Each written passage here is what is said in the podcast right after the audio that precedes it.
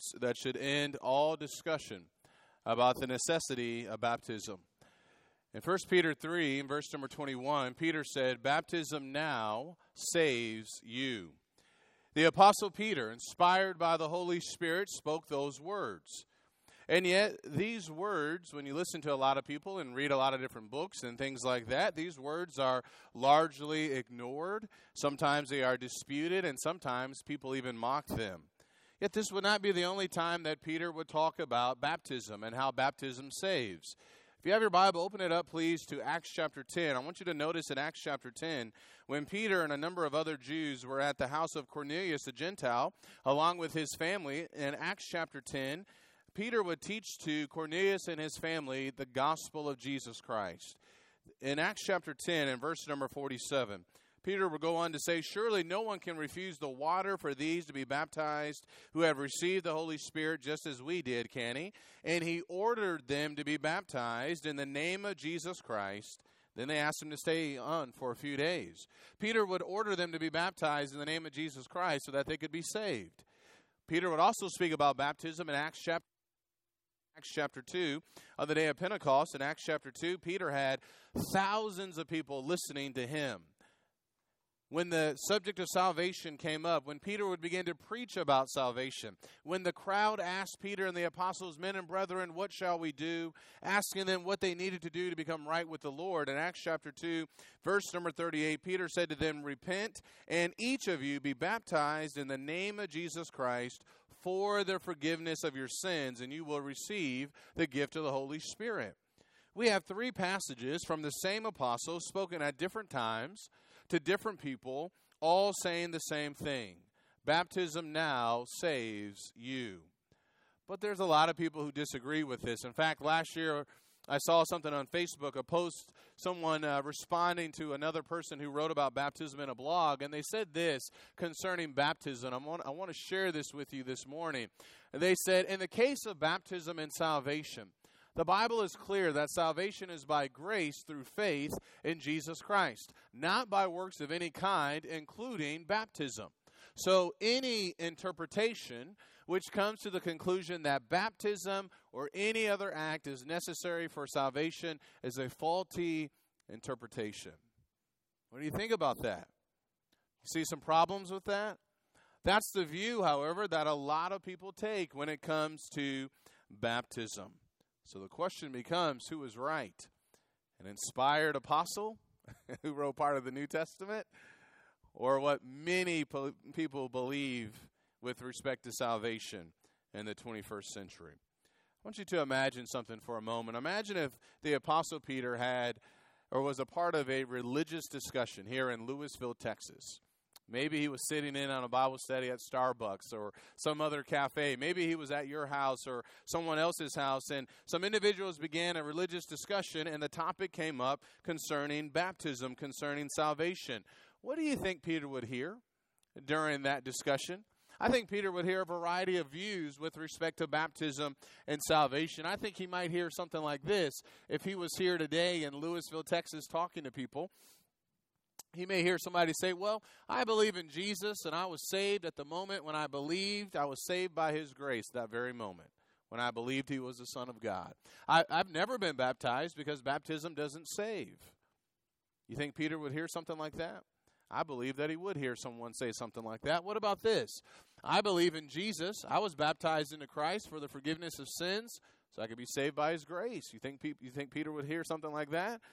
I think he would hear something like that as well. What about this? I believe in Jesus. I was saved prior to baptism, but I was later baptized to show my relationship with Jesus. You think he would hear something like that? I'm pretty sure that the Apostle Peter would hear something like that. So, after hearing all of these different views and thoughts concerning baptism, what do you think Peter would say? Would Peter just agree and say, well, it doesn't really matter what we believe, what a person believes about baptism? What do you think Peter would say hearing all of these different answers? Would he say, well, all of you have done God's will and all of you are saved? What about us? Peter's not here, but we are. So when you're having that conversation, maybe even at dinner or at work or over social media, and the topic of salvation comes up, and the topic of baptism comes up, and its role with respect to salvation, what are we going to say? And what do we actually believe concerning baptism?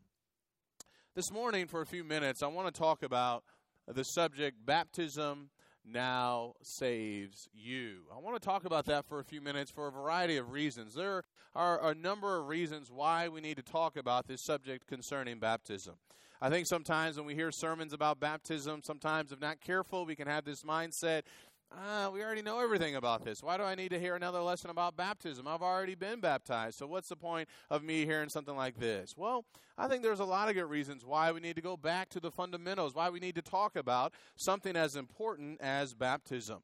One of the reasons I want to share with you is that when you open up your Bible, there were actual there are actually a lot of different conversations that people had in the first century concerning salvation and baptism. Look over in Acts chapter 18 real quickly here. In Acts chapter 18 verses 25 and 26, Acts chapter 18 verses 25 and 26, I mentioned this in Bible class with Priscilla and Aquila. Priscilla and Aquila, they heard this powerful speaker. His name was Apollos. And Apollos was fervent in the spirit. He was zealous. He knew the word of God, but he only knew some things concerning Jesus and baptism, concerning the baptism of John. And so in Acts chapter 18, verses 25 and 26, the Bible says this man had been instructed in the way of the Lord and being fervent in spirit, he was speaking and teaching accurately the things concerning Jesus, being acquainted only with the baptism of John, and he began to speak out boldly in the synagogue. But when Priscilla and Aquila heard him, they took him aside and explained to him the way of God more accurately. Here's a discussion that took place concerning baptism. There was a misunderstanding that Apollos had. And so Priscilla and Aquila, two Christians, they took it upon themselves to correct this, this man named Apollos. And he would learn the way of truth more accurately. And so, one reason why we should talk about this is because hopefully hopefully we're having some conversations about baptism. Priscilla and Aquila were not shy to, to not talk about this. They heard something that was inaccurate and they wanted to help that individual out. Another example is found in Acts chapter 19. Remember Paul when he was going into Ephesus, he came across some disciples and he asked them, "Have you received the Holy Spirit since you believed?" And he, they said, "We have not even heard of the Holy Spirit." And he asked them, "What did what then did you believe?" And they only were familiar with the baptism of John. So there was some misunderstanding again about baptism or which baptism they needed. And so another discussion took place. So that's one reason why I think it's important for us to talk about this. Another reason, though, is that there are people in the world who are still willing to listen. Do you believe that?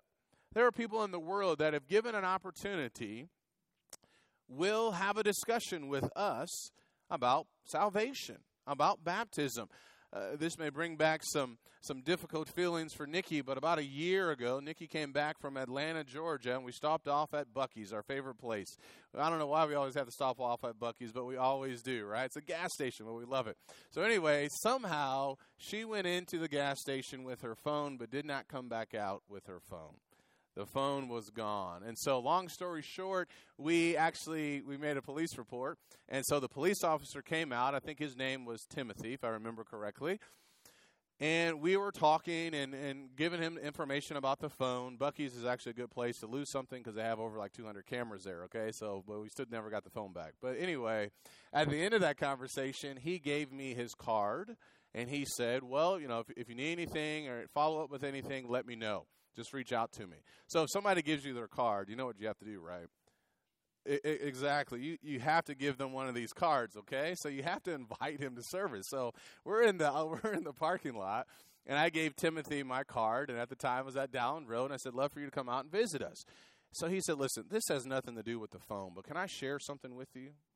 Sure so he shared his, his story, his life about how he had been studying the scriptures and drawing closer to God. And that Sunday, he was going to be baptized. And I said, I can't believe this. My sermon this Sunday is going to be about baptism. And so we started talking about baptism. So we're in the parking lot. I feel bad for Nikki. She's crying in the car. And he says, Well, can I do something real quick? And I said, Yeah. So he goes to his patrol car, uh, police car, and he pulls out his Bible. So we're in the middle of Buc-ee's, and he put his Bible on the hood of his car, and now we're studying. So I said, Man, you got a gun and a sword. This is amazing. And poor Nikki, she's still in the car crying. So I got to talk to him about this. You cannot miss this opportunity. So we ended up talking. He had been visiting the Lakewood Church, if I remember correctly, where Joel Osteen preaches, and Joel Osteen is not going to teach the truth concerning salvation. You can watch one of his lessons and you will find that out, okay? And so I had to share with him what the Bible said about baptism. So, anyway, I'm saying this because uh, he didn't necessarily listen to me, but I tried to teach him the truth concerning baptism. I'm saying all of this because people are willing to at least study. People are willing to at least talk about this. There are sincere hearts out there. And I hope and pray maybe the things that I was able to share with him one day may, may, may, may convict him a little bit more, and he'll realize what baptism is for and the purpose behind it. So there are people out there in the world that if we give them an opportunity, they'll listen to us. So this is why we need to talk about this. Let me give you another reason why this is so important. Brothers and sisters, we need to guard our faith like never before. I know a, a, a man who used to be a gospel preacher. He's no longer a gospel preacher. He's no longer a Christian. He's fallen away from the faith. He no longer believes baptism is necessary for the forgiveness of sins. And so I'm not just talking about random people in the world. Uh, we could probably identify or list some people that we know that have once been taught the truth and no longer are following the truth. This is why we need to talk about this. And finally, we need to talk about this because we need to be confident with what we have believed, what the Bible says about this. So when opportunities make themselves available, we will have the faith, the confidence, the courage to talk to individuals about what the Bible says concerning baptism. Do you agree with that? That's why this study is important. And so I wanted to share with you, I want you to think about here, think about for a few minutes if Peter was here, if the Apostle Peter was here, what would he want us to know about baptism? Well, I think Peter would want us to know this. Number one, Peter would want us to know this when it comes to baptism and salvation that number one, we are saved by grace through faith. Look over in Acts 15, and I want you to notice verse number 11. I say that we are saved by grace through faith because that's what Peter said in Acts chapter 15 and verse number 11. In Acts 15 and verse number 11, Peter said, and this was in Jerusalem, there was a big discussion, and interesting, it was this, the discussion was about salvation. The Jews thought, or some of the Jews believed, that the Gentiles needed to be circumcised, otherwise they would not be saved. And so, as we're talking about these events in Acts 15 and verse number 11, Peter said, But we believe that we are saved through the grace of the Lord Jesus in the same way as they also are. And so, what Peter is showing us here, what Peter wanted them to see, is that the Gentiles, like Cornelius, they were saved by God's grace the same way that the Jews had been saved by the grace of God earlier. This is what he's going to remind the audience that he had preached to Cornelius, he had preached to these Gentiles. In Acts 15 and verse number 7, the Bible says, after there had been much debate, Peter stood up and said to them, Brethren, you know that in the early days God made a choice among you that by my mouth the Gentiles would hear the word of the gospel and believe. That's exactly what Peter did. You go back to Acts chapter 10. Look back in Acts chapter 10 when Peter went to the house of Cornelius, he would preach the word of God to them. He would preach the gospel, the facts about Jesus and who he was. Look at Acts chapter 10 and verse number 34. Peter said this, talking to Cornelius and his household, opening his mouth. Peter said, I must certainly understand now that God is not one to show partiality. But in every nation, the man who fears him and does what is right is welcome to him. The word which he sent to the sons of Israel, preaching peace through Jesus Christ, he's Lord of all. You yourselves know the thing which took place throughout all Judea, starting from Galilee, after the baptism which John proclaimed. You know of Jesus of Nazareth, how God anointed him with the Holy Spirit and with power, and how he went about doing good and healing all who were oppressed by the devil, for God was with him. We are witnesses of all the things he did, both in the land of the Jews and in Jerusalem. They also put him to death by hanging him on a cross. God raised him up on the third day and granted that he would become that he become visible not to all the people, but to witnesses who were chosen beforehand by God, that is, to us who ate and drank with him after he arose from the dead. He's telling them about the good news, about the life of Jesus, about the good deeds that he did, the miracles he performed, the fact that he died, rose again from the grave. Verse number 42 And he ordered us to preach to the people and solemnly to testify that this is the one who has been appointed by God as judge of the living and the dead. Of him all the prophets bear witness that through his name everyone who believes in him receives forgiveness of sins. Peter wanted them to know you got to believe in Jesus. If you want to be saved, you must believe that he is the Son of God. Believing in him is how one is going to be able to receive forgiveness of sins. But that's not all. As he would continue on in Acts chapter 10, he would also remind them in verse number 48, not remind, but actually instruct and order them in verse number 48 to be baptized in the name of Jesus Christ. Why? Because this is how they were going to access the amazing grace of God. This is how they were going to receive God's amazing grace. Baptism is also necessary to receive forgiveness of sins. That's what Peter said in Acts chapter 2 and verse number 38. So, Peter, whether he was preaching to the Gentiles, he talked about the grace of God. And while the grace of the word grace is, is not found in Acts chapter 10, he's certainly preaching about grace, the grace of God, the grace of Jesus Christ, because he proclaimed to them the good news of Jesus Christ. When you go back to Acts chapter 2, Peter would do the same thing as he spoke to the Jews. He made no distinction between the Jews and the Gentiles. He's going to preach the same message. He's going to make sure that they understand that they're saved by grace through faith. And while we don't find the word grace in Acts chapter 2, that's my understanding, we certainly see the grace of God. Because Peter is going to preach about the good news of Jesus Christ. He wanted them to understand who Jesus is, that he is the Son of the living God, that he died, that they killed him, that he was buried, that he rose again on the first day of the week, that they were lost in their sins. And he convicted them by the words of the Holy Spirit. And what we find, they responded in verse 37 by saying, Brethren, what shall we do? Now look at verse 38. Peter said to them, Repent, and each of you be baptized in the name of Jesus Christ for the forgiveness of your sins, and you will receive the gift of the Holy Spirit. Peter taught the same message.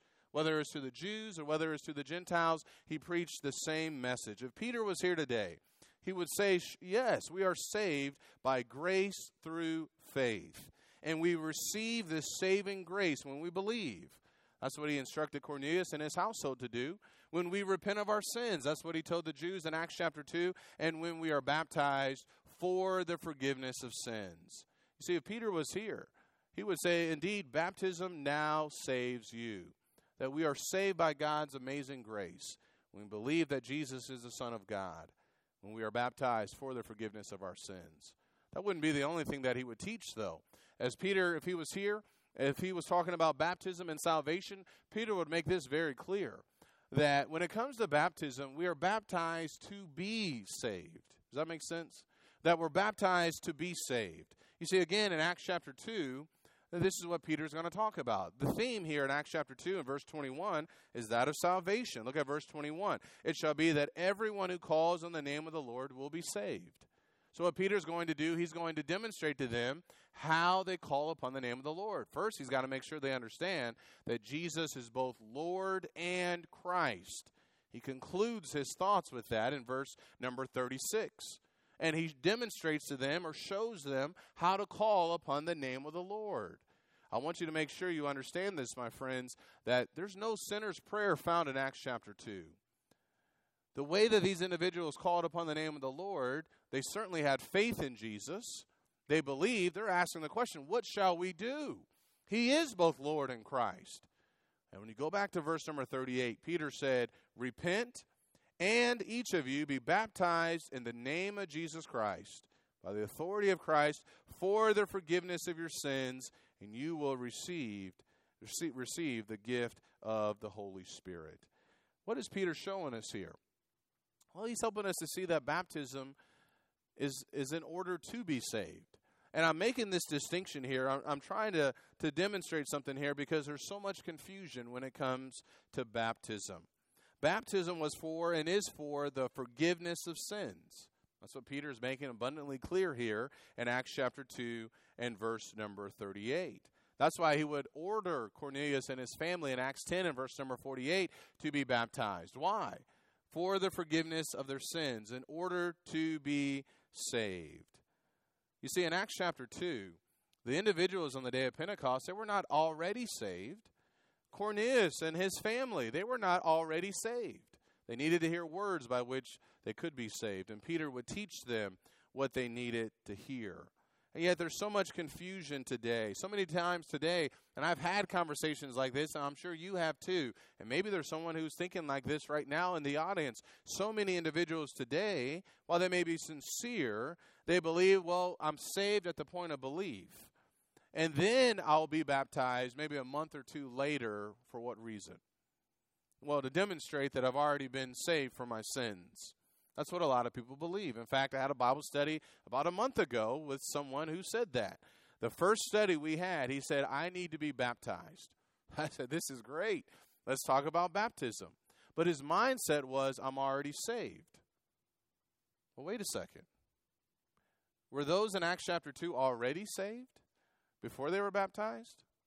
Well, we know the answer, hopefully we know the answer. The answer to that is no. And yet, a lot of people do not see this. Look at verse number 40 in Acts 2. With many other words, he solemnly testified and kept on exhorting them, saying, Be saved from this perverse generation. See, while Peter had preached to them the gospel message, and while they asked the question, What shall we do? And even though Peter told them, You must repent and be baptized, if they did not act upon those words, they still would be lost. They were not saved at that point. That's why he told them, Save yourselves, take action, do what I am instructing you to do. And on that day, about 3,000 souls were, were, were, were saved, were baptized. And so, what we find in the Word of God is that baptism is for the purpose of salvation. It's not to demonstrate that we've already been saved, but it's to be saved. So, if Peter was here, he would say the same thing to us in this audience. He would say the same thing to anyone, anywhere. That baptism is necessary. Baptism now saves you. That's what he said in 1 Peter 3 and verse 21. Baptism is how we're going to access this grace of God so that we can be delivered from our sins. Baptism is for the forgiveness of sins. In fact, when you go back to the book of 1 Peter, I like to describe this book of First Peter as uh, really a book of grace. He talks about the grace of God so much in First Peter. He would remind these saints in First Peter chapter 5 that they were standing in the grace of God. In First Peter 5 and verse number 12, he said, Through Silvanus, our faithful brother, for so I regard him, I have written to you briefly, exhorting and testifying that this is the true grace of God. Stand firm in it. These individuals had received God's amazing grace. Now Peter was telling them, You stand, you remain, you stand fast in the grace of God. Well, how did they receive God's amazing grace? Well, Peter reminded them of what they did and what they believed. In 1 Peter chapter 1, he would remind them about the blood of Jesus. In 1 Peter chapter 1 and verse number 18, Peter said this He said, Knowing that you were not redeemed with perishable things like silver or gold from your futile way of life inherited from your forefathers, but with precious blood, as of a lamb unblemished and spotless, the blood of Christ. They had been redeemed by God, by the blood of Jesus Christ. And it's through baptism that we reach the blood of Jesus Christ, the blood that cleanses us, that washes away our sins. That's why baptism is necessary. It's how we're going to reach the blood of Jesus Christ by faith. He would remind them that they had been redeemed by the blood of Jesus Christ. In verse number 22, he said, Since you have, in obedience to the truth, purified your souls for a sincere love of the brethren, fervently love one another from the heart for you have been born again, not of seed which is perishable, but imperishable, that is, to the living and enduring Word of God. These individuals have been born again. They had heard the message of Jesus Christ, they believed that message. And they had reached the blood of Jesus Christ. They had reached the grace of God. How? When they were baptized into Christ. And he would remind them in 1 Peter 3 and verse number 21 baptism now saves us. Brothers and sisters, friends, if Peter was here, I think Peter would be saying the same thing. No, I, I don't think, I know Peter would be saying the same thing because these words are recorded for us by the Holy Spirit. I think something else too. I think Peter, in all honesty, would be shocked. I think he would be shocked to see that so many reject and mock his inspired words. That over and over again, he's making this point abundantly clear that baptism is necessary when it comes to salvation. He might say something like this Well, wait a second. I preached a sermon on salvation in Acts chapter 2, where I told people, Repent and be baptized, every one of you, for the forgiveness of sins. I commanded Cornelius and his house to be baptized in Acts chapter 10, and I've explicitly stated that baptism now saves you in 1 Peter 3 and verse number 21. So why are so many confused? Peter may say, may have said, may have said something like that if he was here with us. But that does beg a question. Why is it that so many people are confused? I genuinely believe that sometimes people just have a misunderstanding. I think about Apollos. This man was fervent in spirit, zealous for the Lord. He knew some of the scriptures, and yet he only knew about the baptism of John. And yet, sadly, there are many who are deceived, and maybe sometimes it's because the idea that, wait a second, I, I haven't done what God wanted me to do. I've been thinking I've been thinking this whole time that I've been right with the Lord. And so now recognizing that baptism is necessary, what does this mean about me? I think that's where a lot of people would fall into or fall into that category. When you look at in Acts chapter 22 and verse number 16, I want to share this with you. I had a Bible study with someone a couple of years ago at Dowling Road. And what I like to do sometimes when I'm studying with someone, I, I want to get their conversion story. I want to know, hey, and I'll ask them the question. I think it's a great question to ask Have you been saved? They can say yes or they can say no. okay? If they say yes, fantastic. Share with me what you did. How were you saved? And so this gentleman I was studying with, he he wrote down what he did. And on the sheet of paper that he wrote, and I said, take your time, you know, we'll look at this later. I, one of the questions was, were you saved before baptism or as a result of baptism? And he said that he was saved prior to his baptism. So I, I can kind of see where this individual already is. So in the process of time, we went to Acts chapter 22 and verse number 16, where Paul is rehearsing his story. And the Bible says, Now why do you delay? Get up and be baptized and wash away your sins, calling on his name. So on that sheet of paper, it asked him, Were you saved before or after your baptism? Before or as a result of your baptism? And he said that he was saved before his baptism. And so I said, Well, sir, can you read Acts 22 and verse 16? Now, why do you delay? Get up and be baptized and wash away your sins, calling on his name. So I asked him a question Was Paul saved before he was baptized or as a result of him being baptized?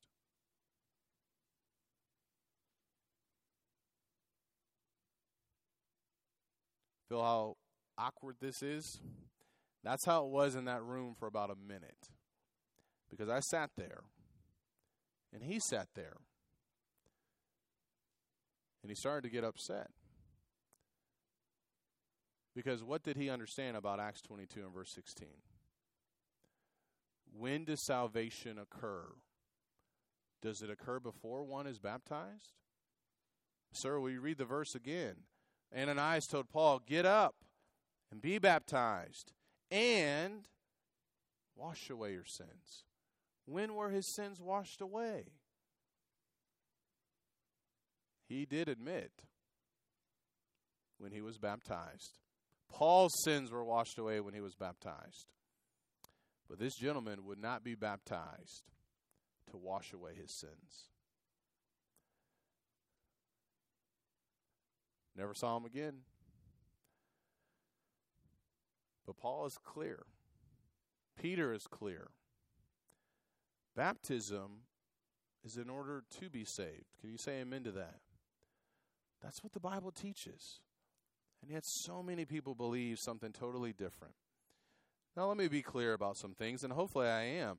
Uh, baptism is how we access the blood of Jesus. It's the blood of Jesus that cleanses us of our sins. We saw that in 1 Peter chapter 1. We read about that in Ephesians 1 and verse number 7. We've been redeemed by his blood. It's through baptism that we access God's amazing grace. By grace we are saved, according to Ephesians 2 8, 9, and 10. The way that we access or receive God's grace is when we submit to his will. And what Peter preached to the Jews in Acts chapter 2, to Cornelius in Acts chapter 10, to the saints that were scattered in 1 Peter 3 and verse number 21. What Peter and the other apostles preached is that baptism now saves you. In fact, that's exactly what Jesus said. He who believes and is baptized will be saved. That's what Peter would say if he was here. Baptism is not about the removal of physical dirt, it's about the removal of sins that God does for us. That takes us to our third thought. If Peter was here talking about salvation and baptism, I believe he would make it abundantly clear that God does the work in baptism. So many people throw this out and say, well, you're just trying to work yourself to heaven. If you talk and preach about baptism or believe that baptism is necessary, well, that's not what the Bible teaches us at all.